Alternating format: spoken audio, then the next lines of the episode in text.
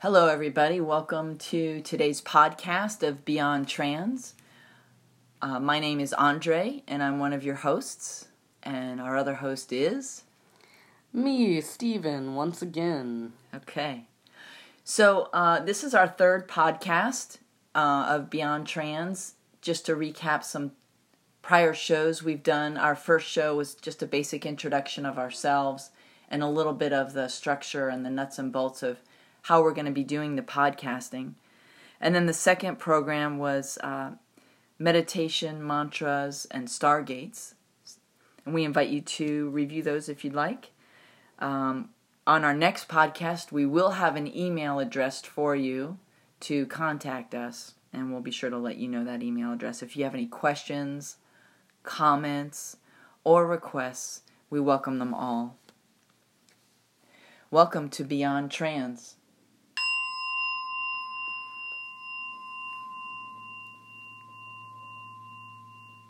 So, the intention of our podcast is to bring upliftment upliftment to the transgender community, upliftment to you, me, and all of humanity. So, and the way we do that is by sharing information, um, you know, letting go of ignorance by bringing in some some knowledge and um, like that.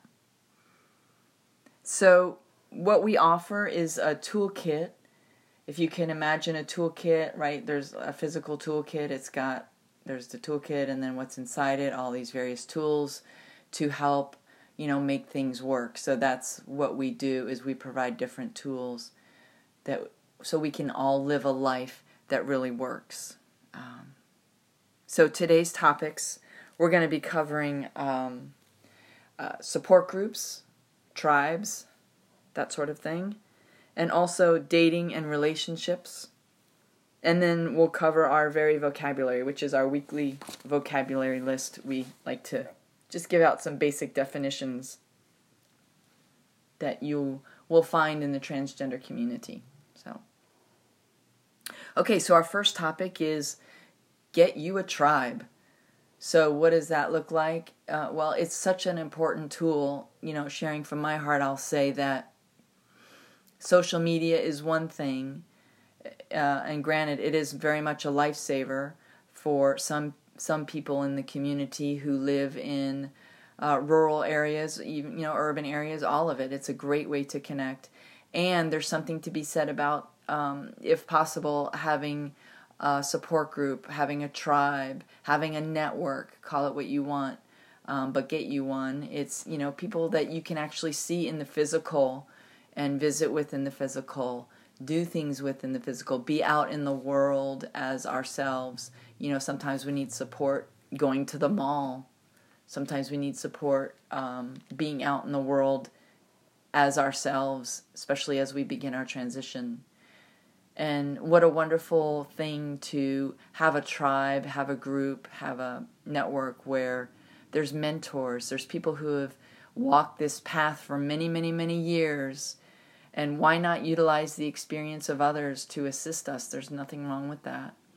Um, and then there's, um, you know, those that we can assist as well. So it's very much a give and a take thing.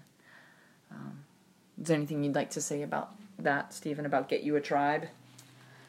I would say when it comes to the topic of gathering a group around yourself to surround yourself with some kind of support physically and not just on social media. I feel like it's a scary kind of thing. Like, as someone who is antisocial and doesn't really vibe with people all that often, it can be scary looking for people to vibe with, especially when you are trans and maybe in a smaller community it can be hard to find people who may support you, but they're there. And even if it's not in the form of family, you can make your own family of friends and other people who may be close to you. And I've actually found that there are a lot more people who are willing to support me than there are people who are willing to hate me sometimes. And it may be hard to think that, but for the most part, it's true.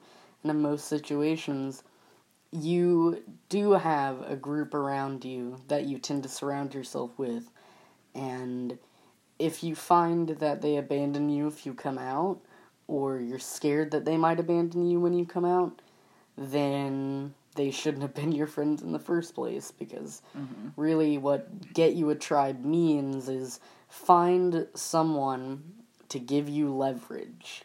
In a trans toolkit, they are your crowbar. They're going to wedge you out of bad places and dark places and bring you right back into the light with a little iron handed help. And sometimes that's what you need. That's great. That's a good point. You know, what comes to mind is, um, you know, when you talked about the vulnerability of being with people in the physical, that's very much so, um, not just limited to the transgender community. There is a huge level of intimacy and vulnerability of being eye to eye and face to face with somebody compared to, you know, sending out a tweet or, you know, a Facebook like or whatever there's just a lot more vulnerability involved and um, and yet so much more to be lived so much more life to be um, experienced. Um, and it can be scary absolutely for those of us who you know have like to isolate or feel socially uh, shy all of that. So um, it takes courage and you're worth it you know? It's we don't grow unless we push ourselves. And so we here on beyond trans we really encourage you to take risks that are, you know, not unhealthy, but healthy risks to find your edge, to find your growth. Growth only comes through when we, you know, really push ourselves and you know, we can't lie to ourselves. We can lie to other people, but we can't lie to ourselves. So, you know what's appropriate for you as far as your growth and your reaching out. Like it really takes something to reach out and find a tribe. Um, so to do that for yourself, we encourage you and invite you to do that. Um, the other thing I wanted to say was that the a lot of times we think, oh man, I I just started taking you know HRT and boy, I really smell. What's wrong with me? You know. And then you get in a group and you find out you're what? You're not the only one. Not only that, but it's prevalent, right? So so often we think our problems are personal and they're very not personal at all. That's just one example. Not that I stink, but no. Okay, I do a little bit. We both stink and you know it. yeah, so okay. So that's a little bit about that. Um okay. So that that wraps it up about that tool. Get you a tribe. We support you. You can do this. And then uh, the next topic we're going to move to is dating and relationships. Which I will be the one handling. And we have a very vocabulary about dating and relationships. And we'll start there. Alright. So, first off, I'd like to start with Chaser. A lot of trans people who are on any kind of dating, social media, or are being more open in their dating lives about their transness have probably encountered someone who can be referred to as a chaser, which is someone who fetishizes you as a trans person and doesn't necessarily respect your transition, your choices, in a way that presents you as human. They may objectify you or refer to you as inappropriate terms or slurs. And what do you do when something like that happens? The best thing to do with chasers is to ignore them.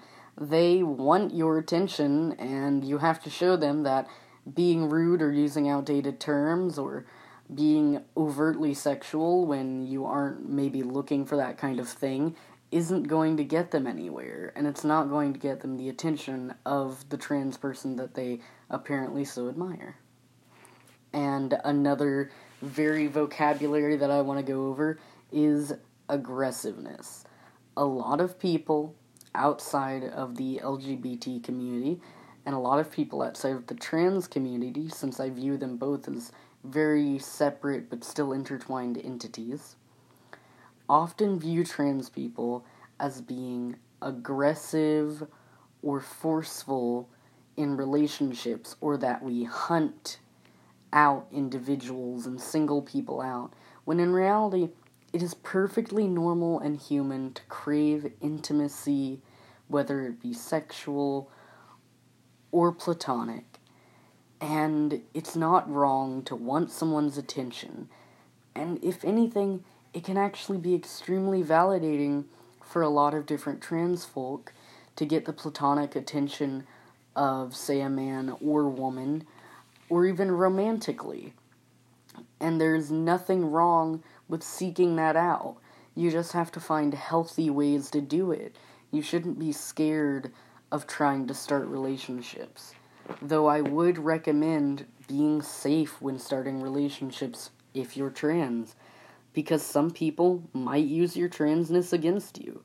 If they have that kind of let's say they have that kind of influence and they know you're trans but someone else doesn't what do you do if they happen to tell someone you're trans and out you in front of someone that doesn't know? You have to be careful. And also people might want to harm you. People can be dangerous. You have to make sure that especially if you meet someone online, which is how a lot of trans people end up meeting their significant others. If you meet someone through social media, be sure that they aren't someone who wants to harm you disguised as someone who enjoys you. Make sure meetups are always in public places because you never know who might say that they're trans friendly when really they just want to get you alone so they can do something bad to you because of who you are. And another thing about dating and relationships is it is perfectly okay, if not more safe and emotionally better, to date another trans person.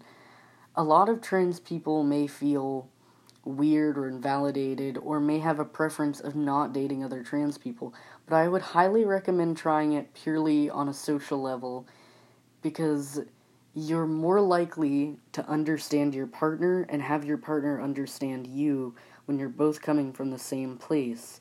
A cis partner may not often get your struggles or your issues, but having a trans partner can be very helpful, especially because trans partners can, much like trans friends, open you up to new resources or just help you get through day to day life by sharing their experiences uh, in their day to day life. It's a cooperative experience, but it's not for everyone. Everyone ends up falling in love with different people. Mm-hmm. But we aren't just talking about dating and relationships on a romantic level here. We're talking platonic too. And I feel like a lot of people feel like they're scared or they have trouble making friends or that they won't have friends who understand what trans is. But again, you can always have trans friends and you can have cis friends. And the thing about cis friends is that a lot of the time, having a cis heteronormative friend can be very validating because it makes you feel like part of a group that you were always excluded from. Mm-hmm. And you can't judge people by what group they are affiliated with. Not all cis people are bad. As much as I hate saying it, because I usually do not like cis people that much, because they're scary and a lot of them are old and white, but you just kind of have to open yourself up to that possibility. It can be scary going outside your regular friend group or your regular general grouping and trying to find new people to associate with but it is extremely healthy to get the worldviews and kind of ideas and points of others along with your own, as long as it is safe and not harmful to you. Mm-hmm. I just want to, I'd like to tag in on that, that, you know, what you said about cis people, you know, you being intersectionalist, I just appreciate your willingness to be vulnerable and you know give give all people a chance given some of the experiences that you've had um, you know, a great thing we can say to people is um, help, four words, it's four words. Help me to understand. You know, if we experience people as mean, this, that, or the other, we have a couple choices. One is we can turn and walk away if it's vicious and abusive. Another is if they're a friend or, um, you know, relative or um, somebody we desire to continue a relationship with, we can say four words help me to understand. You know, if we don't know where people are coming from, and it's usually our own interpretation of where they're coming from that has it be skewed for us. Um, the other thing I'd like to say is relationships begin with ourself. So, you know, ultimately, it's about having a good foundation relationship with ourselves where we're healthy and happy ourselves. Sometimes we confuse and interlace, especially if there's been sexual abuse in our childhood, sex and intimacy, we have them be intertwined and think they're the same thing, when in fact, intimacy can very much be experienced with friends um, like that and lovers. Um, also, getting our touch needs met. You know, sometimes we're so hungry for love. We're just hungry for love. And, you know, so filling ourselves with love first. And then if we if we desire safe touch and we don't have a partner, you know, we can go out and have um, you know, have stimulate our core with others, you know, that is have sex or you know, we have other options. We can go to friends, intimate friends, and say, you know what, I just need to be held for a little bit. You know, or would you mind touching my hair? I just need to be held, hugged, and, you know, give a big sigh. you know, sometimes. Um, cuddle parties are very much an option. Um, of course, this is with people that you feel safe with. And then when those needs are met, we're not as hungry to go out and have a relationship just to get love. You know, it's more of a balanced thing. Um, so those are just a few thoughts on dating and relationships. It, relationships begin with ourselves first, ultimately. Um, and also to watch the comparison mind. You know, we are each unique masterpiece snowflakes. There's no one else like us on the planet. And when we try to have you know oh I, my hair is just you know not quite the same as bob's. We're gonna we're either two things are gonna two things are gonna happen. We're either gonna come up short or we're gonna be better than. And both are egotistical. It just you know builds up the ego. So letting go of comparison mind and having the courage to be ourselves to love ourselves and to be proud of who we are right? And then that can can bubble over into our relationships with others. Exactly. The point about dating and relationships is to first procure your own safety, be sure of who you are, and try not to depend on someone to the extent that it might harm you to be without them. Work on yourself before you try to work on others unless you are me, because then you have bad habits and you don't eat for like a week because you can't take care of yourself. But anyway, so the podcast is about to wrap up, and uh, that's about it. Any final thoughts? Oh, just, yeah, what you hit on about habits. You know, we think habits are just these little small things that we do day to day, but our habits become our character, and our character formation is is uh, very important. So becoming aware of our habits is a good point, Stephen. Thank you. Um, well, I suppose that about wraps it up. That's our final thoughts. Thank you for joining us for Beyond Trans. We hope to see you again next time. Uh, signing off, Steve and Andre. Yes. We, appre- we appreciate you. We love you, and you're valid. Everybody's valid. Look under your chairs. You're valid. Yay.